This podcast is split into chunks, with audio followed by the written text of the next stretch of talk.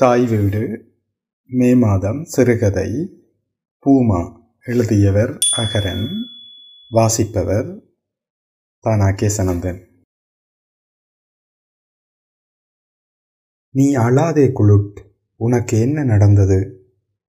அவளது கீழ் உதடுகள் நடுங்கிக் கொண்டிருந்தது. கொக்கு ஒன்று நீரில் நடப்பது போல் என்னருகே வந்து தனது இரவு உடையை தூக்கி தன் தொடைப்பகுதியை காட்டினாள். அவளது வலது தொடையில் வெள்ளை துண்டால் கட்டு போடப்பட்டிருந்தது. இடது தொடையை விட இரண்டு மடங்காக அது வீங்கியிருந்தது.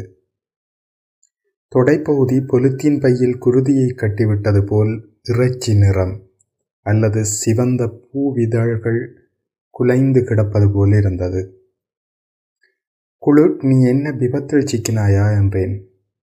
அவள் தலையை அசைத்தாலே ஒழிய வாய் திறந்து ஒன்றும் மொழிந்தாள் இல்லை. உதடுகள் தைத்து விட்டது போலவும் கன்னங்கள் கசக்கிவிட்ட தாள்கள் போலவும் இருக்க கண்ணீரை துடைத்தபடி இருந்தாள். மெலிந்த மூக்கு திடீரென உயிர் பெற்றது போல் சிவந்தது. கண்களில் இருந்து மீன் முட்டைகள் போல் துளிகள் கொட்டியபடி இருந்தது. அவள் கரங்களை பற்றி உனக்கு என்ன நடந்தது? நீ என்னை அழைத்திருக்கலாமே என்றேன்.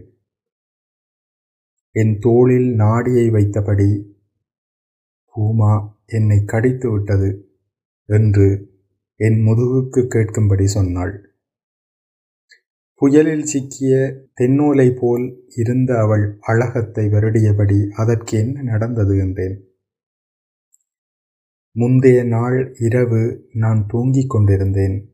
அது கீழே இருக்கிற அவனது பெட்டிக்குள் தூங்கிக் கொண்டிருந்தது. சாமம் கடந்த நேரத்தில் பாய்ந்து அது என்னை தாக்கியது. ஆனால் கடித்த மறுநொடி வந்த இரத்தத்தை அதன் நாக்கு தொட்டதும் பாய்ந்து ஓடி வெளியே சென்று விட்டது. அது தன்னுடைய கனவில் ஏற்பட்ட அதிர்ச்சியில் தான் அப்படி செய்திருக்க வேண்டும் என்று நான் நினைக்கிறேன். ஆனால் பூனை வைத்தியர்கள் அது வாழ்வின் அந்திமத்துக்கு வந்துவிட்டது அதற்கு நினைவுகள் கலையும் நோய் வந்து விட்டது என்கிறார்கள். ஏதாவது சாப்பிட்டாயா? இல்லை மூன்று நாட்களாக இல்லை. பூமா சாப்பிட மறக்கிறது. அது என்னை நேர்கொண்டு பார்க்க மறுக்கிறது. நான் அருகே போகும்போது அது வெளியேறி விடுகிறது. நான் அதை மன்னித்து விட்டேன். ஆனால் அது தன்னை தனிமைப்படுத்திக் கொள்கிறது. பூமா கனவில் தான் அதை செய்திருக்கிறது. ஆனால் வைத்தியர்கள் அதை ஏற்க மறக்கிறார்கள். அது எல்லாம் சரியாகிவிடும். நீ முதலில் அந்த மென் இருக்கையில் இருந்து கொள். அவள் கரங்களை பற்றி இருக்கை இடம் வரை கொண்டு சென்று அமர வைத்தேன். தன் இரு கரங்களாலும் பூவை வருடுவது போல் கண்ணீரை துடைத்தபடி புன்னகைத்தாள். நீ எனக்கு அழைத்திருக்கலாமே என்றேன். இங்கே பார் உனது இலக்கத்தை எழுதி பார்த்தேன். என்னால் எல்லா இலக்கங்களையும் சேர்க்க முடியவில்லை. முதலில் என் இலக்கத்தை ஒரு இடத்தில் எழுதிவை நீ அதிகமான அழுத்தத்தில் இருந்தால் உனது அலெக்சாண்டர் மூளை வேலை செய்யாது என்றேன். அவள் முகத்தில் முதுமுகை பூத்தது. அலை அலையாக கன்னங்கள் மடிந்து சிரிப்பு வந்தது. குளுட் கைபேசி பார்க்காதவள் மட்டுமல்ல அதை வெறுப்பவளும் கூட. பயர்பேசி மட்டுமே உண்டு. அவள் மூளையில் எல்லா இலக்கங்களும் இருக்கும். தனது மூன்று மகள்களின் இலக்கம் நண்பிகள் அரசு அலுவலகங்கள் உணவகங்கள் வைத்திய நிலையம் என்று மனப்பாடமாகி வைத்திருப்பாள். இது பற்றி ஒரு முறை உன்னால் எப்படி இத்தனை இலக்கங்களையும் மூளையில் வைத்திருக்க முடிகிறது? என்றபோது அலெக்சாண்டர் தன் படையில் இருந்த முப்பதனாயிரம் வீரர்களின் பெயரையும் நினைவில் வைத்திருந்தான். உங்கள் வருங்காலம் மனித மூளையை பூஞ்சனம் பிடிக்க வைக்கும் காலமாகத்தான் இருக்கும் என்றாள். அவள் வீட்டில் தொலைக்காட்சி இல்லை பார்க்கும் இடமெல்லாம் புத்தகங்கள். முதலில் நான் உனக்கு உணவு செய்து தருகிறேன் என்றேன். நீ இன்று வருவாய் என்று உனக்காக காத்திருந்தேன் என்றாள். அவள் சமையலறை விற்பனை நிலையங்களில் விளம்பரத்துக்கு வைத்தது போல் சுத்தமாகவும் அழகாகவும் இருந்தது. இஸ்பானியோல் தொட்டியா என்ற உணவை அவள் விரும்புவாள். இலகுவாகவும் வேகமாகவும் அதை செய்யலாம் என்று சிந்தித்தபடி முட்டை உருளைக்கிழங்கு வெங்காயம் என்பனவற்றை எடுத்துக்கொண்டேன் உருளைக்கிழங்கையும் வெங்காயத்தையும் சிறு துண்டுகளாக்கி அவற்றை சற்று வதக்கி சொரிசோ பன்றி வத்தல் கீலங்களை அதற்குள் போட்டு முட்டையோடு கலந்து அவித்தால் பதினைந்து நிமிடத்துக்குள் தொட்டியா தயாராகிவிடும். குளூட் ஓய்வு காலத்தை ஒன்பது ஆண்டுகளாக அனுபவிக்கிறாள். அவளுக்கு இப்போது எழுபத்தொரு வயது. ஆனால் சென்ற கிழமை பாரிஸில் நடைபெற்ற போராட்டத்துக்கு சென்று வந்திருந்தாள். அறுபத்தி ரெண்டு வயதிலிருந்து அறுபத்தி நான்கு வயதாக ஓய்வு காலத்தை மக்களின் விருப்பத்துக்கு எதிராக மாற்றிய அதிபருக்கு எதிராக நான் ஏதாவது செய்திட வேண்டும் என்று துடிப்பில் இருந்தாள். இந்த வயதில் இது உனக்கு அவசியமா? நீதானே எல்லாவற்றையும் கடந்து விட்டாய். என்று நான் கூறியபோது அப்படியல்ல. நாம் இங்குதான் இருந்தோம். நாம் இங்குதான் இருக்கிறோம். நெருப்பு பற்றிய கயிற்றில் தொங்கிக் கொண்டிருக்க முடியாது என்றாள். அப்போதுதான் தனது பெயரின் அர்த்தத்தை எனக்கு சொன்னாள். குளுட் என்ற பெயர் லத்தீன் மொழியில் மக்களின் வெற்றி. ஆனால் மக்கள் வெல்லுங்காலம் கண்ணுக்கு தெரியவில்லை என்று தனக்கே உரிய முறையில் சத்தமிடாது சிரித்தாள். குளுட்டின் வீட்டில் ஒவ்வொரு ஞாயிற்றுக்கிழமையிலும் மாலை நான்கு மணியிலிருந்து ஏழு மணி வரை எனக்கு வேலை இருக்கும். நான் சென்றதும் முதலில் நாம் இருவரும் காப்பி குடிப்போம். அவள் ஏற்கனவே என்னென்ன வேலை என்பதை அந்த மேசையில் எழுதி வைத்திருப்பாள். அவளுக்கு எட்டாத பகுதியில் இருக்கும் குளியலறை சுவர்களை கழுவுவது ஏற்கனவே சுத்தமாக இருக்கும் பூனையின் அறையை காற்று எடுப்பானால் தூசிகளை இழுப்பது புத்தக அலுமாரிகளின் கண்ணாடிகளை துடைப்பது எல்லாவற்றிலும் முக்கியமாக அவளுடன் பேசுவது. அவளோடு பன்னிரண்டு ஆண்டுகள் வாழும் பூனையின் அறை குளூட்டின் அறையை விட அழகுடன் இருக்கும். விலங்குகளிலேயே சுத்தமானது பூனை. நபிகள் நாயகம் வீட்டில் வளர்க்க அனுமதித்த ஒரே விலங்கும் அதுதான். கிரேக்க பூனைகள் பொறாமைப்படும்படி குளூட்டின் பூனை வசதிகளை அனுபவித்தது.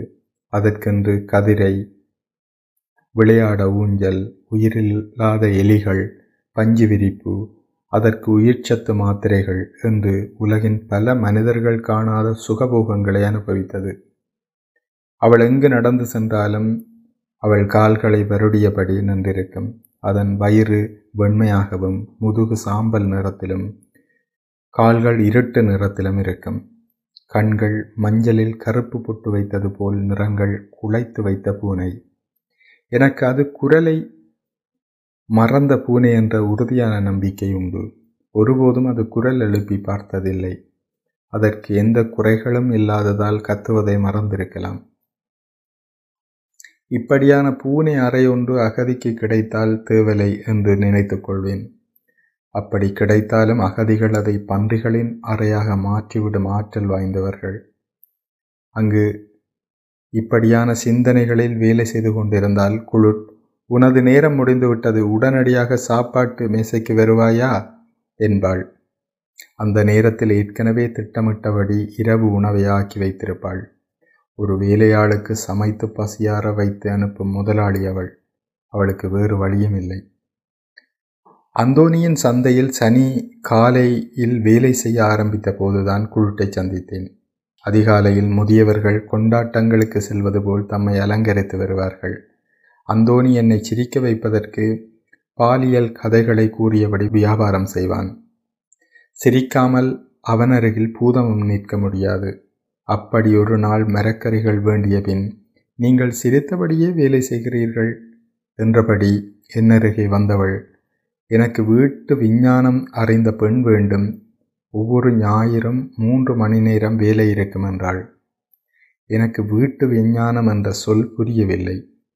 அவள் தன் இலக்கத்தை கையோடு எழுதி வந்திருந்தாள். மாலையில் அழைத்து விவரம் கேட்டபோது வீடு சுத்தம் செய்வதற்கு ஒரு பெண் வேண்டும் என்பது தெரிய வந்தது. அந்த வேலைக்கு ஆணை அனுமதிக்க மாட்டாயா என்றேன். ஆண்கள் இவ்வளவு வளர்ந்திருப்பார்கள் என்பதில் எனக்கு நம்பிக்கை இல்லை என்றாள். எங்கள் பெண்களுக்கு காலங்காலமாக செய்த கொடுமைகளுக்கு பலனாக இப்போது நமக்கு தண்டனை கிடைத்துள்ளது என்றேன். இப்படி பேசி அந்த மூன்று மணி நேர வேலையை கைப்பற்றி கொண்டேன். கணவன் இறந்து பத்தாண்டுகள் கடந்துவிட்டது பிள்ளைகள் மிக தூரம் சென்று விட்டார்கள். அவள் அகதி இல்லாவிட்டாலும் தனிமையில் வாழ்கிறாள். அவள் பூனை மட்டுமே பேச்சுத் துணை. இப்போது ஞாயிற்றுக்கிழமைகளில் பூனைக்கு போட்டியாக நான் ஆனால் வீடு நிறைந்த நிழற்படங்கள் உடன் பிள்ளைகள் கணவர் அவளது பெற்றோர் என அழகிய சட்டகங்களில் மாட்டப்பட்டிருந்தனர். புகைப்படங்கள் பேசும் காலம் வருங்காலத்தில் வரலாம். அதுவரை குளுட் மட்டும் அவற்றுடன் பேசுவாள். பூனைக்கு அருகில் என் புகைப்படம் கூட இருக்க வாய்ப்புண்டு. பூனையின் வயதை விசாரித்தபோது ஆரம்பத்தில் விலங்குகளை வீட்டில் வளர்ப்பதில் விருப்பம் இருக்கவில்லை.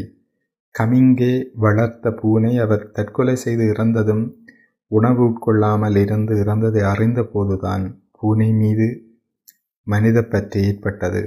என் கணவன் மிசலுக்கு சொன்னேன் மறுநாள் இந்த பூனை ஒரு மாத குழந்தையாக மிசல் கொண்டு வந்தார். மிசல் அடுத்த ஆண்டு இறந்தபின் அவரின் நினைவுபடுத்தியபடி பூமா இருக்கிறது என்பாள். தொட்டியா மஞ்சள் சூரியகாந்தி போல் சிவந்து வந்திருந்தது. அதை தட்டில் எடுத்தபடி குளுட்டிருந்த இருக்கை நோக்கி நடந்தேன். மூன்று நாட்களில் நீ உடல் இழைத்து விட்டாய் என்றேன். பூமா கடித்த காலில் வலி அப்படியே இருந்தது. வைத்தியசாலையிலிருந்து வந்து படுத்ததும் அசைய முடியவில்லை. இப்போது உன் பூமா அங்கே அது தன் அறையில் இருக்கிறது. இரவில் கத்தியபடி இருந்தது. நான் அழைத்தும் அருகே வரவில்லை. அது எந்த உணவையும் எடுக்கவில்லை. அப்படியா? இந்த உணவில் கொஞ்சம் கொடுப்போமா? ஏன் கூடாது? சற்று பொருள் நானும் வருகிறேன். பூமா பாதியாக குறைந்திருந்தது. எனக்கு உள்ளுக்குள் விசர் பூனை என்று என்னையும் வேட்டையாடுமோ? என்ற பயம் இருந்தாலும் வெளிக்காட்டாமல் நின்றேன். குளுட்டதை பார்த்தபடியே இருந்தாள். அவள் கண்களில் நீர் ஊறி வருவது தெரிந்தது. கையை நீட்டி பூமா என்னிடம் வா பூமா. என் செல்லமே என்னிடம் வா என்று இறந்தாள். பூமா தொத்தியாவையும் என்னையும் ஏறெடுத்து பார்க்காமல் வெளியேறியது. அதன் அசைவு புலி ஒன்று ஒதுங்கி போகும் முறையில் இருந்தது. அறையெங்கும் அது உண்ணாத உணவுகள் நிறைந்திருந்தது. குளுட் மீண்டும் மூக்கு சிவந்து கண்கலங்க ஆரம்பித்தாள். அவளை தோளில் அணைத்து அழாதே அது தேறிவிடும் என்றேன். இல்லை நாளை போலீஸ் அதை கைது செய்ய வருகிறார்கள். அது என்னை விட்டு போய்விடும் என்று குலுங்கி அழுதாள் அது இல்லாமல் எப்படி நான் வாழ்வது? என்ற குளுட்டின் ஒலி என் முதுகிலிருந்து வந்தபோது வீதியில் பூமா வீரிடும் சத்தமும் டீசல் மிருகமொன்றின் சத்தமும் சேர்ந்து வந்தது. நன்றி.